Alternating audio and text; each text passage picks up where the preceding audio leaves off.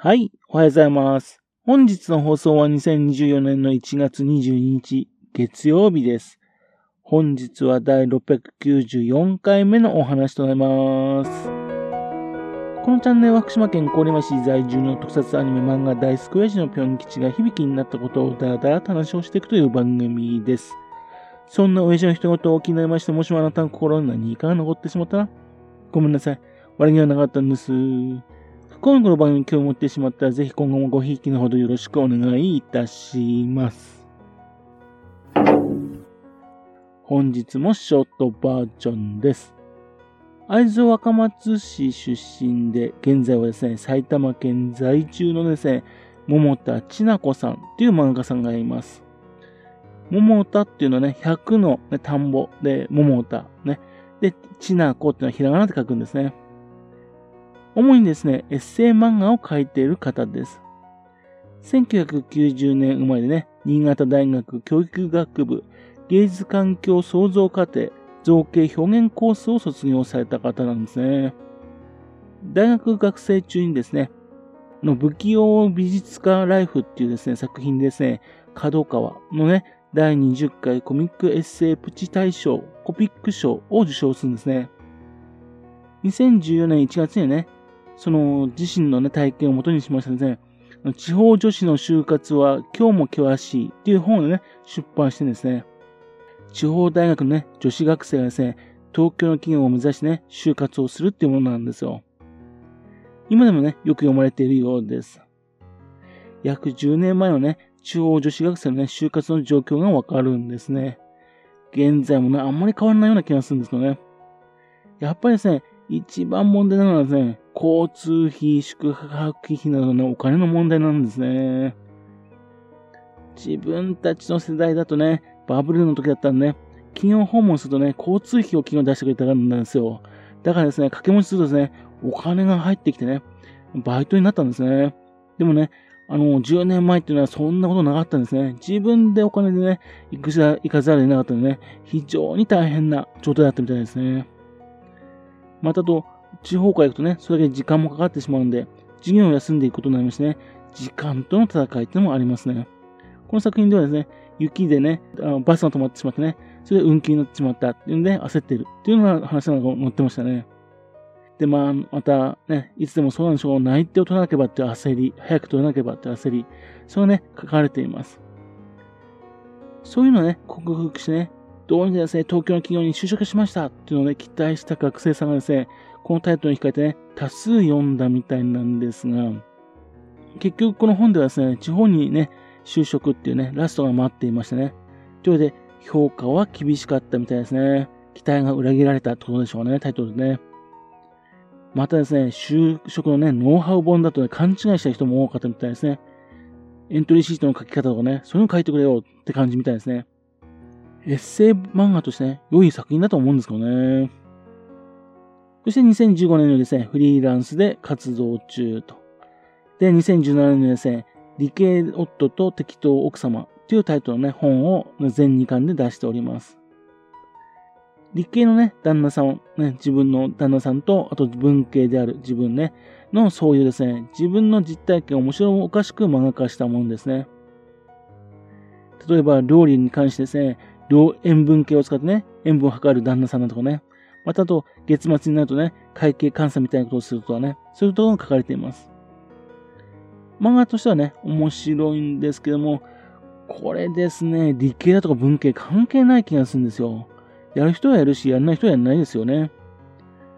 実は自分ね、まあ理工系なんで塩分系持ってるんですよ。まあこれは高血圧が気になるんで持ってるだけなんですけどね。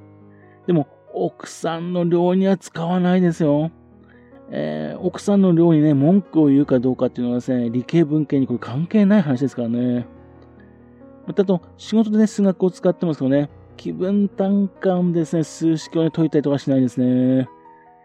あと、会計はですね、すべて奥さんに任せてるんでね、自分の給料の金額も知らないし、給料の振り込み日も知らないですね。というわけで、各家庭それぞれ違うんじゃないかなと思うんですけどね。また現在ですね、Kindle 本ですけどね、秋田犬のポンちゃんというね、エッセイ漫画を書いています。あの、2022年の8月からですね、秋田犬を飼い始めてみたいみたいなんですね。それですね、えー、Kindle 本でね、出してまして、まあ、Kindle Unlimited で読むことができるんですよね。ブログ等で溜まったものをね、Kindle 本にしたみたいです。愛犬かな誰でも感じですね。犬と暮らしてるとね、暮らしてるとね、感じる。あるあるっていうね、愛犬とのエピソード。それね、漫画化したもんですね。ああ、そうだよね、というのがね、たくさんあるんですね。自分も犬を飼ってね、とてもすごく思います。ただ気になるのはですね、なぜ秋田犬なの？ってことなんですね。それがですね、残念ながらその本では語られてないんですよ。秋田犬ってちょっと特殊な犬種なんでね、あの、飼うには思い出だとかね、なんか独特なエピソードが欲しいと思うんですけどね、そうはないんですね。また、あの、なぜ犬なのか、そこも書いてないんですね。また、作者がどの程度ですね、これまでですね、ペットと触れ合ってきたのか、それも書いてないんでね、作品の情報としてね、そういったの欲しいなと思いました。あと、Kindle 本ではですね、クールなリンコさん、あざとい可愛い後輩に溺愛されるっていうね、あの、ゆり漫画も出しています。これは読んでないですかね？桃田さんね、ゆりを描くのはね、趣味みたいですね。それで、それにしてもですね、桃田さんですね、作品に合わせてですね、いろんな自画像があるんですよ。それにびっくりします。作品に合わせてですね、絵をいろいろとね、描くことができるみたいなんですね。これはすごい才能ですね。そんなわけですね、桃田さんですね、他の方の作品のね、イラストとかね、漫画家を担当されることも多いみたいなんですね。その中で有名な方のイラストとか漫画家、それもあるんですよね。例えば、漫画でわかる話す力っていう本があるんですよ。漫画でわかる話す力。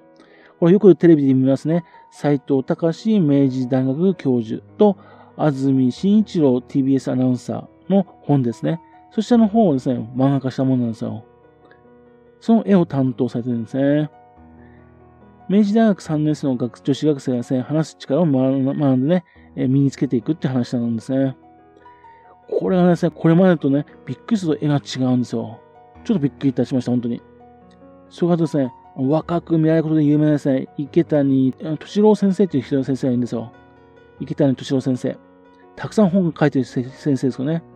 その方のね、漫画で簡単、血管がぐんぐん若返る習慣のイラストを担当されてるんですね。こんなすごい人気のね、作家さんのイラスト担当って、すごいなぁと思いました。その子ですね、有名人の多数の本も出しております。そういったことですね、モズさんの活躍はですね、ブログ、ぐだぐだ日記、フリーランスを始めましたというブログでね、読むことができていたんですよね、2022年の2月にね、閉鎖したようなんですね。とっても残念です、これ。というわけですね、今回はですね、会津若松出身で SM 漫画家として活躍されている、えー、桃田千奈子さんの話をいたしました。これからもね、たくさんの作品書いていってほしいと思っております。はい。それではまた次回よろしくぴょん吉のお宝の話をお付けくださいね。本日もお聞きくださいまして、誠にありがとうございました。